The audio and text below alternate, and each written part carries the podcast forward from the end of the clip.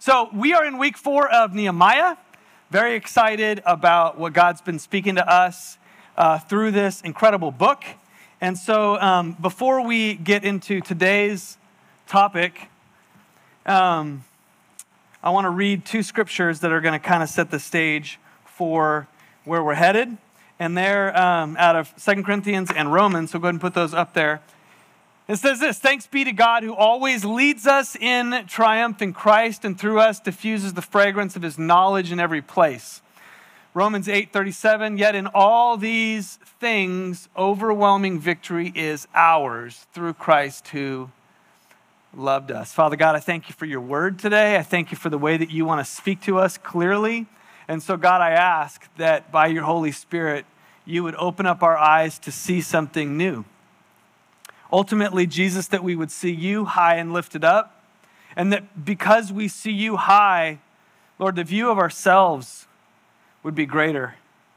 The view of our struggles and our past and our future would be seen through the lens of the cross. And we give you praise for that in Jesus' name. Amen. I am a fairly competitive person. Not in all things, but in anything that matters. I'm competitive. Anybody with me? Come on, raise your hand if you're a competitive person. Be honest. Raise your hand if you're like, I am so not the competitive person. Just totally not. Okay, well, that's good. That's good self awareness. So, you know, like, like board games, card games, things of that nature are only fun if there's a competitive spirit in the midst, right? Some people, you can play board games and they're just fun to you because they're fun. Board games are not fun. Competing is fun. Winning is fun. How many are with me? Okay. So, so anyway, um, I've shared this before, but many of you probably haven't heard it yet. So uh, we, we have a new development going in near our house. We don't live in the new development, but there's a new one in, and there's a new park there. And in this park, they installed two pickleball courts because pickleball is kind of hot right now. And if you've never played pickleball, it's ping pong and tennis merged into one. And so it's like really easy version of tennis. You play with a wiffle ball and a paddle, and it, anyone can do it. And so Heather and I have been playing a little bit, and so um, we go and and we you're supposed to play two on two, and there's like a lot of rules and stuff, but we just you know we just like hitting the ball over the over the net. So anyway, we had gone just her and I to practice, and there was an older couple there, and they were practicing, and um, they kind of look over to us, and we look over to them, and they're like, "Do you guys want to play?" And so we're like, "Sure," you know, like why not? We we kind of got into a little bit of a rhythm, and you know, it's good couples therapy. Okay, so anyway, we team up, Heather and I, against this. And when I say elderly couple, I'm not trying to be mean. I mean like genuinely elderly. I was surprised that they were out there being active, like old, right? So I'm like, this is going to be fun, you know? Winning is fun. Okay, so so it's Heather and I versus this sweet elderly couple. And we start playing, and I'm like totally overly confident because I'm fairly athletic too. And so we start playing, and it, like halfway through the game, we haven't scored a point. I'm like, babe, we gotta like up our game here. We don't need to take it easy on them. They clearly know what they're doing. So we played two games. The first game, we didn't score a point. The second game, we scored one point. They absolutely demolished us. So we get in the car afterwards, and Heather has this big smile on her face, and she's like, Babe, that was so fun. Like, we got to connect and have some exercise. And I look over and I'm like, Heather, there is no part of this that's fun. Zero fun. I don't think we've played since then. Zero fun so, so I, I'm coaching um, my son's soccer game, team right now, and so you know he, for whatever reason, Caleb, Caleb's a great athlete, but he hasn't tapped into that like competitive spirit thing yet, and so um, sometimes he gets out on the on the field and he's like a total stud, and sometimes he looks like he's you know frolicking in the wind, right? And, uh, and looking for butterflies. And, and it's just like you don't never know which version of Caleb you're going to get. So this last game, we played the hardest team. And, uh, and the second half came around, and they started winning, and Caleb's out there just like trotting about, you know. um, like he's in a musical or something, you know? And so I pull him. I'm like, Caleb, what are you doing? And he's like, he, he says this to me worst thing you can say to a competitive person I'm trying my best. Listen, son, you're a lion. Don't talk to me about trying your best. Get out there and score a goal. So he sat on the bench for like a little while. They scored a couple of times, right? I'm like hitting him in the in the gut, like Caleb, you got to beef up a little bit. I didn't really hit him. So then I sent him out there, and he's a totally different person.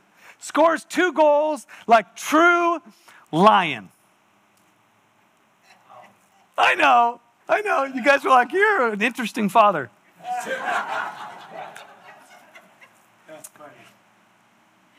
I think sometimes we, we can view our, our journey to rebuild the wall of our life a little bit like Caleb saying, I'm going to try my best.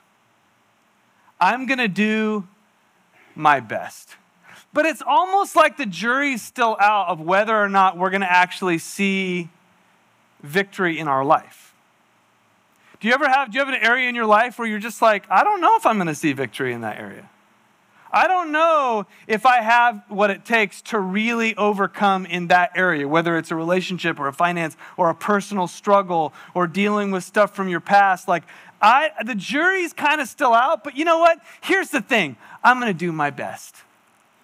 And it's this mentality that says, we'll see. We'll see how it turns out. And at the end of the day, I know I tried. And I just believe with all of my heart that as we look at Nehemiah chapter 4, Nehemiah wants to speak to us through those pages, inspired by God, to help us see the mindset that we have about our life means everything. How you believe about yourself, how you believe about God, and who truly He, he says you are is everything. Overwhelming victory is ours. Overwhelming victory is ours. At scale of 1 to 10, how much do you believe that? Like, really? Overwhelming victory is mine. I don't know. I don't know. I mean, some areas, yeah. I have some areas in my life that I really have to struggle to believe that. Anybody with me? Anybody with me? Some areas you're like 100%. I'm all in on that. I have already have victory in that area. But other areas you're just like, I don't know. I've yet to see victory. And so it's like, we'll see. I'll try. I'll try, Dad. I'm going to get out there and try. No, you're not. You're a lion. That's what you are. And I believe that that's what God is saying to us. It's yours. So what we'll learn today from Nehemiah is this, and this is, this is the whole deal. It's the thesis for the whole talk. Go ahead and put it up there. Living a victorious life is more about our identity than our accomplishments. And, and, and, I just want that to sink in for a minute because when we look at, when we say the word victory, we're thinking overcoming something, doing something, accomplishing something. And yes, that's that's a part of it. But it doesn't start there it starts with who you are. Either you are a victorious person or you're somebody that's trying. So we fight from victory, not for victory. We fight from a place, and we sang it, we just sang it, right? Like he has already won, and he has already made me victorious. That's who I am. It's a part of my identity. And so when you believe that, it absolutely changes everything. It doesn't mean that there isn't a struggle. It doesn't mean that there isn't a fight. It doesn't mean that you don't have to go out on the soccer field and absolutely give your very best.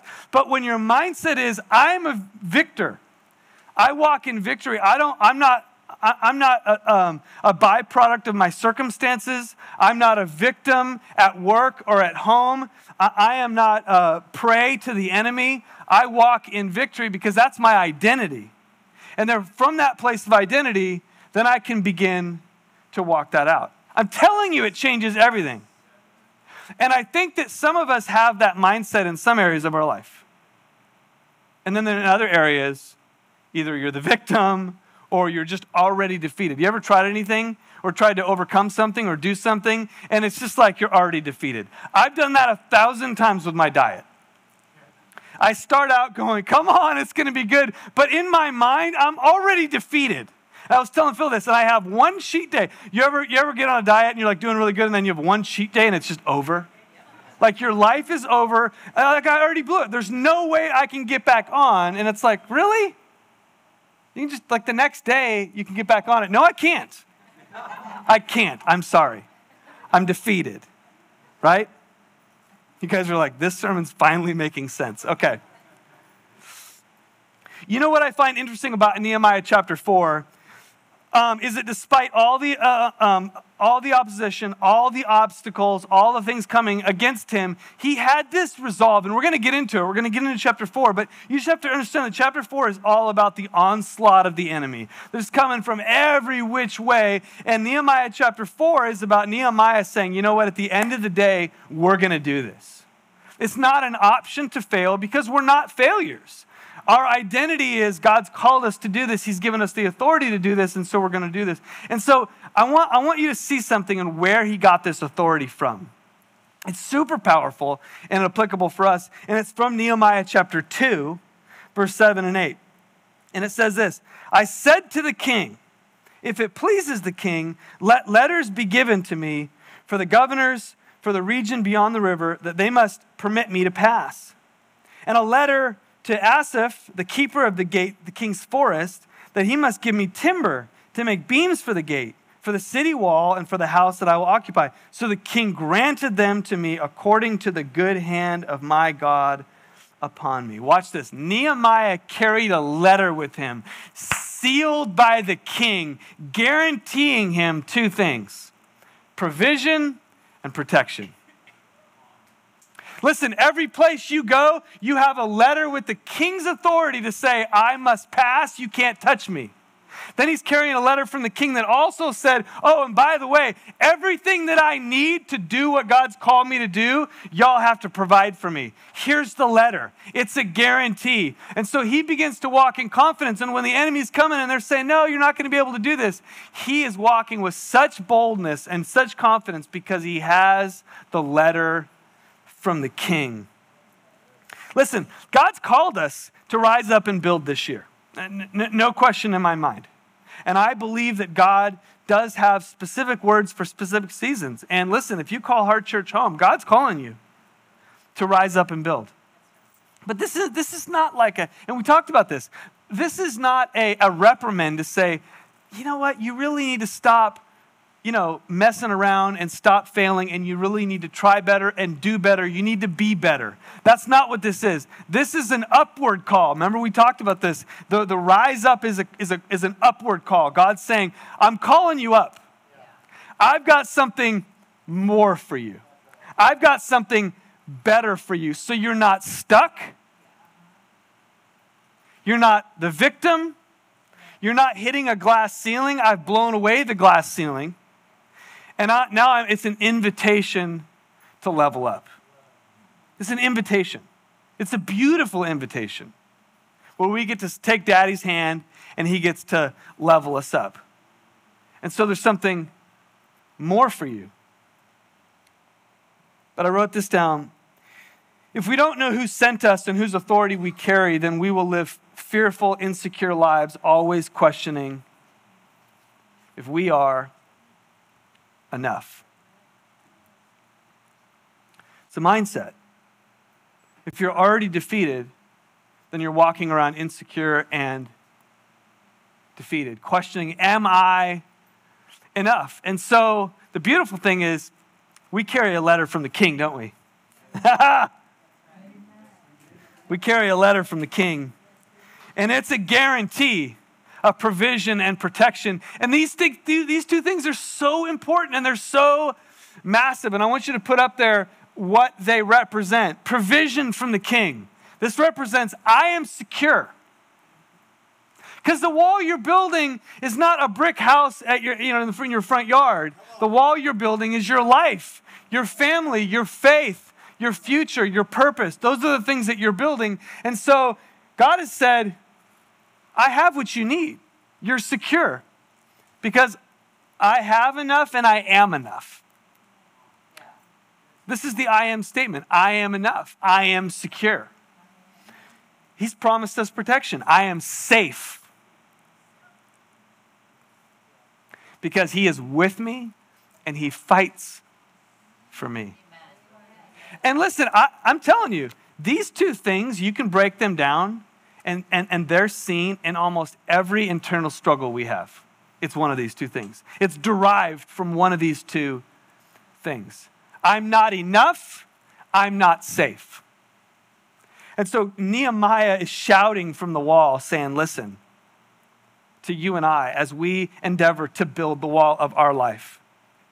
You need to walk with a sense of confidence and authority that God has given you these things. And so, yeah, it's going to be a struggle. And yeah, the enemy's going to come. And yeah, we have a flesh, and there's all those dynamics, the same thing that Nehemiah had to face. But in the midst of them, we fight from victory we are victorious. And so it's interesting um, in Nehemiah chapter 4, and here's what we're going to get into, is that um, the enemy targets these two areas. And we're going to see it in uh, chapter 1. I'm sorry, chapter 4, verse 1 and 3 says this Sanballat was angry when he learned that he was re- we were rebuilding the wall. He flew into a rage and mocked the Jews, saying, What does this bunch of poor feeble Jews think they are doing. Watch this. That stone wall will collapse even if a fox walks on top of it. Translation You're not enough. Sound familiar? Like, I get it. Pastor Shane's talking about you leveling up and, you know, taking ground and doing some things, but like you get alone and then the accuser of the brethren, just your own mind and thoughts echo, really? Like, that's great for everybody else, but let's be honest. Let's be honest with yourself. You tried this before. That's just not in you, it's not who you are. And so maybe maybe you can improve just a little bit, but you're never going to have victory in that area, so just deal with it. You know what? Live with a limp. It's fine. You can still get around. Just live with a limp, walk with a limp. That's the enemy's tactic to help you see that you're not enough, even though you carry a sealed letter from the King of Kings and the Lord of Lords that declares you are enough. Okay. So, Nehemiah chapter 4, verse 11 the second attack comes. Our, our adversary said, They will neither know or see anything till we come into their midst and kill them and cause the work to cease. Watch this.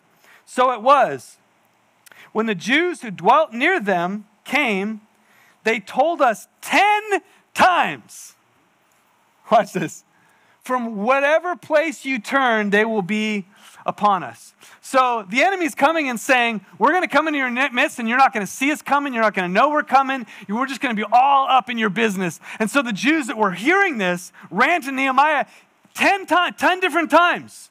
They're coming. Like fear gripping them. They're coming. At some point, we're going to look around. They're going to be all over us. What are we going to do, Nehemiah?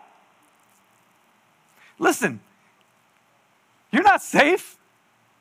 You're not safe. If that's not the spirit of fear, I don't know what is. The essence of the spirit of fear is it's made up. You're not going to see it because there's nothing to see. Come on.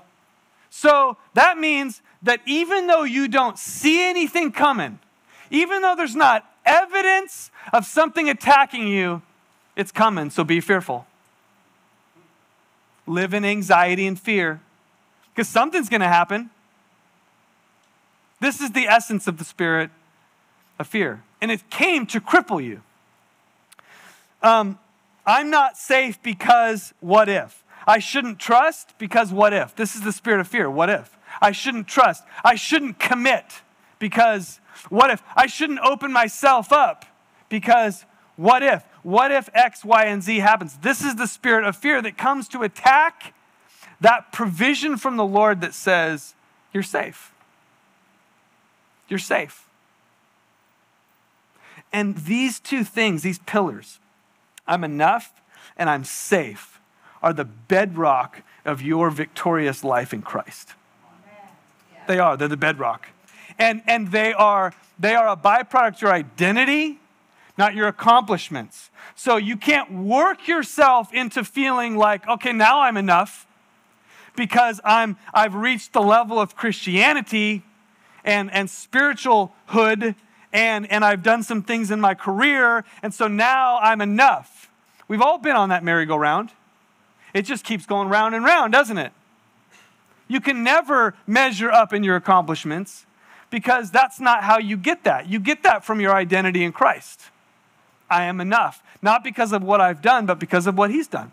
I'm enough. And I'm secure. Listen, you can't make your life secure enough for you to feel secure. You can't create a bubble from, listen, we're about to send our kids out into a war zone. Heavens above. There's fear all over that if we're not secure. If I don't believe that my kids and my family and my life are secure in Christ because of what He's done and who He is, and that He's going before us and He's surrounding us, if that's not the bedrock of my faith, then I'm dipped. I'm going to live in fear and anxiety. But instead, we're going to walk in confidence and victory because of where it's founded. And, and, and, and that's the whole point of this wall that we're building. This is the strategic attack of the enemy that you're not enough and that you're not safe. So let's look at Nehemiah. He gives us a blueprint. Um, so notice, so chapter four is the attack. And so Nehemiah knows it's coming. And so Nehemiah chapter 3 does something interesting. The entire chapter 3, which we talked about last week from the standpoint of coming together and being in unity in the community of God. But what they did together was very interesting. What they actually did was repair 10 gates. And there's names for each of them, and they're really cool. But they put their work towards rebuilding the gates. Gates are massively important, and I just want to give you two. I, I kind of did like, this was like three sermons into one. So I'm going to boil it down, give you the Reader's Digest version. But, but, but, but there's gates that are so important, not just because they give you access, but what took place at the gates. A gate, back in this day, the uh, business was done at the gate. Transactions were done at the gate. It was, it was a place of, of communal business where they go out to the gate, they'd exchange goods, they'd exchange services, they would do business at the gate. And it was a daily thing that they would go out to the gate and, uh, and do, do work. And so um, at each of these gates, it's a beautiful exchange. So the first one is this rebuilding the mind gate. Rebuilding the mind gate. Proverbs 23, 7, as a man thinks in his heart, so is he. Again, we could do a whole series on just this one, but uh, uh, again, in the context of what we're talking about, which is God's called you to level up this year. God's called you to walk with a sense of boldness and confidence in the, in the realms of your life. And for you to do that, you have to live from a place of identity, and we all know that starts here. It's won and lost, first and foremost, in the mind gate. And so I want to just talk about this just for a minute. Um, but I love the fact that we're starting with the word rebuild and not guard. Because, see, sometimes I think that in our mind, we just think, well, we just got to guard our mind and not think bad thoughts. But can, can I tell you, th- this, is, um, this is some demo required, first of all because there's, there's a broken down gate there in all of us in this area of the mind. There's some broken thinking. What's the word stinking thinking? There's some broken thinking in our mind that needs to be demoed. When you go in to, uh, to remodel a house or like you watch the flip or flop movies, a lot of it's like make it worse before it gets better, right? Like if you're in construction or Philip, you know this, you go out to a backyard or whatever and you're going to do some stuff. It's like demo first. We got to get the garbage out of here. And so when it comes to your mind, it's not just guarding against the bad stuff. It's assessing what do we have there? We gotta have to uproot some stuff. We gotta do some demo of some things, and then we gotta rebuild. We gotta replace it. It's not enough to just remove and then guard. We need to replace it with some stuff. that's going to firm this thing up. I wrote this down. The enemy doesn't have to get you to believe the lie, he just needs to get you to constantly second guess yourself. The enemy offers you confusion at the gate. Some of us spend so much time in our mind just confused. It's not like we've like bought the lie hook, line, and sinker. We're just confused. We're like dazed and confused. And so we use so much energy. Like, I don't know, is that right? And what, is this what God's calling me to do? Well, what about my past? And maybe I need to do this. And I, I don't know about myself. And what, what's going to happen in this scenario? And it's just like, before long, the day's gone. And you've just like been going in circles. And maybe you're not worse, but you're not any better. And you certainly haven't built anything. You haven't helped anybody else. You're like barely surviving. And the enemy's like, perfect. Another day, check. He's not trying to take you out in a day. Listen, if you just are dazed and confused today, he's like, perfect. 100%. That's a win. And the worst of it is that, listen, we have enough negative thoughts going on in our mind. The enemy doesn't even have to show up that day and we're still dazed and confused. Right? I mean, it's not always the enemy, he's not everywhere. We also have a flesh, right? And just like negative thoughts towards ourselves. And so that is not the place God has for you. And so if you don't hear anything else, just hear that like God wants you, you to walk in victory in your mind. God wants to give you a sense of clarity and certainty. Um, I, I, I, heard a pastor a long time ago say that p- part of just living the victorious life, and, and, and, and especially in leadership, is learning to have clarity in the midst of uncertainty. How many know there's always uncertainty? I mean, gosh, we could list a number of things that we're never going to get certainty about right now. Just like that. Now, don't have uncertainty there yet. Don't have certainty yet. Maybe one day, but right now I don't have it and I can't get it. So, what's the clarity? What's the clarity in the midst of my uncertainty? If you don't have clarity in the midst of uncertainty, guess what? Then you're just uncertain. And then you're a bummer to hang around with. don't be a bummer. So, what's the certainty? What's the clarity in the midst of our uncertainty? It's speaking the greater truth. So, right now, we don't have a place to go in five months. We're looking for a building. Uncertainty. in big capital letters, right? So either I'm just going to wander around and be a huge bummer, or, and Heather's like, yeah, some days for sure, or I'm going to say, you know what? There's some clarity here. And the clarity is a greater truth. I have a truth, there's a problem that's not solved yet. What's my greater truth? My greater truth is, well, God said that He's going to provide all of my needs. So, so He's on the throne. Oh, and I think He said He's going to build His church. So that's some solid clarity. And so, and so I'm going to believe that He's not going to leave us high and dry. I'm going to believe that it's not me all on my shoulders to be crucified and die for the church because Jesus already did that. So he wants me to be confident and healthy and not an emotional wreck all of the time. And so, you know what? I'm going to put it in his hands and I'm going to do everything I can, but I'm not going to carry that. And I'm going to walk with a sense of clarity in the midst of uncertainty. And so the enemy loses in that category in my life because he wants me to be dazed and confused, and I'm just not going to be. So you fill in the blank. What's your uncertainty?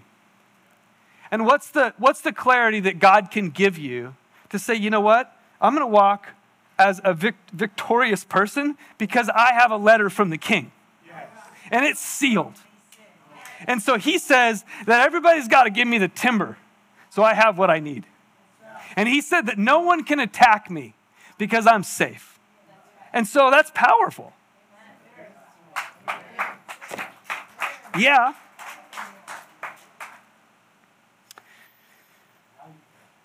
I wrote this down. Listening, uh, believing all the promises of God for your life is a journey. So, so this idea of renewing our mind is not like I got to get all of this and download it into my mind and believe it all at once. Like, like that's that's a journey. It's a daily journey. It's a weekly journey. Little by little, you'll grow in your, your understanding. The real question is tomorrow morning when you wake up, who's governing your mind? And I love this scripture out of Romans. It says, the mind governed by the flesh is death, but the mind governed by the spirit is life and peace. And so tomorrow morning, Jesus wants to meet you at the gate. And he wants to have an exchange with you. And it's a beautiful exchange. The enemy and the flesh wants to have an exchange with you as well. And he wants to exchange uh, clarity for confusion. But Jesus is standing at the gate and he's saying, Listen, I have what you need.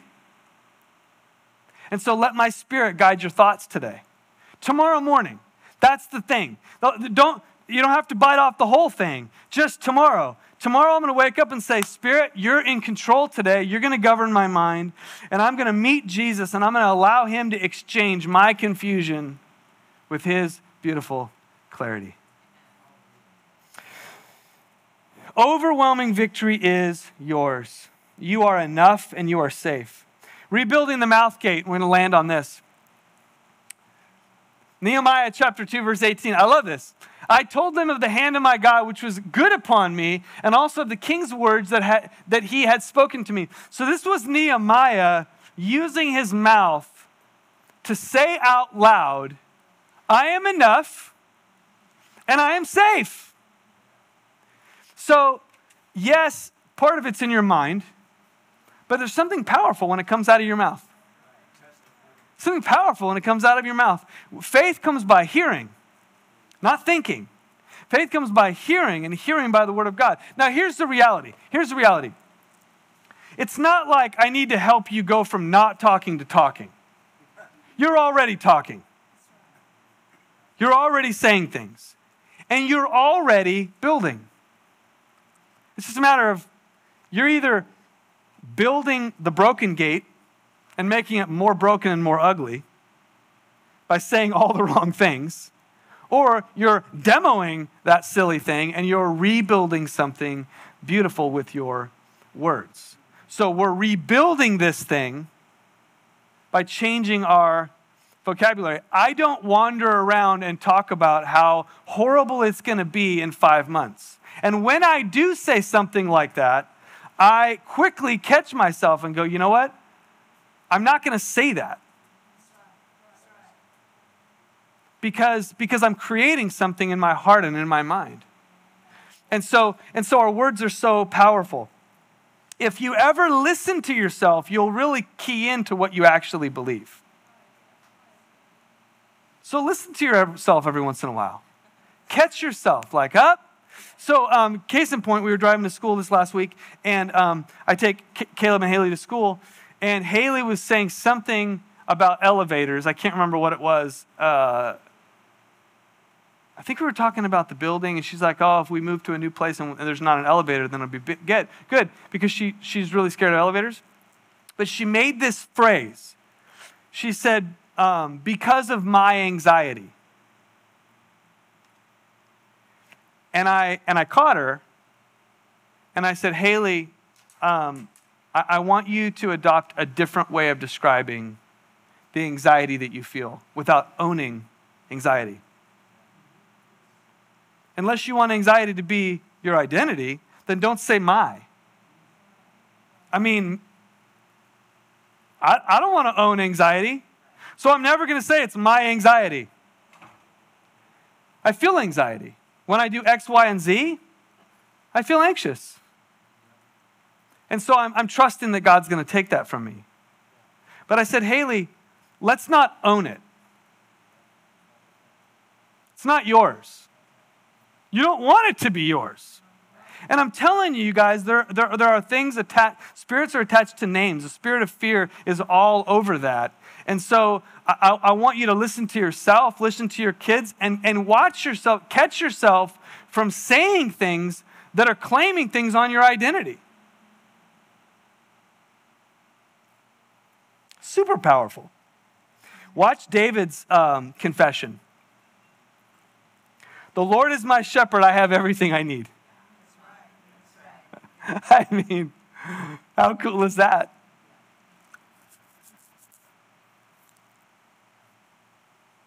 I mean, it's far from the truth. David had a crazy amount of opposition.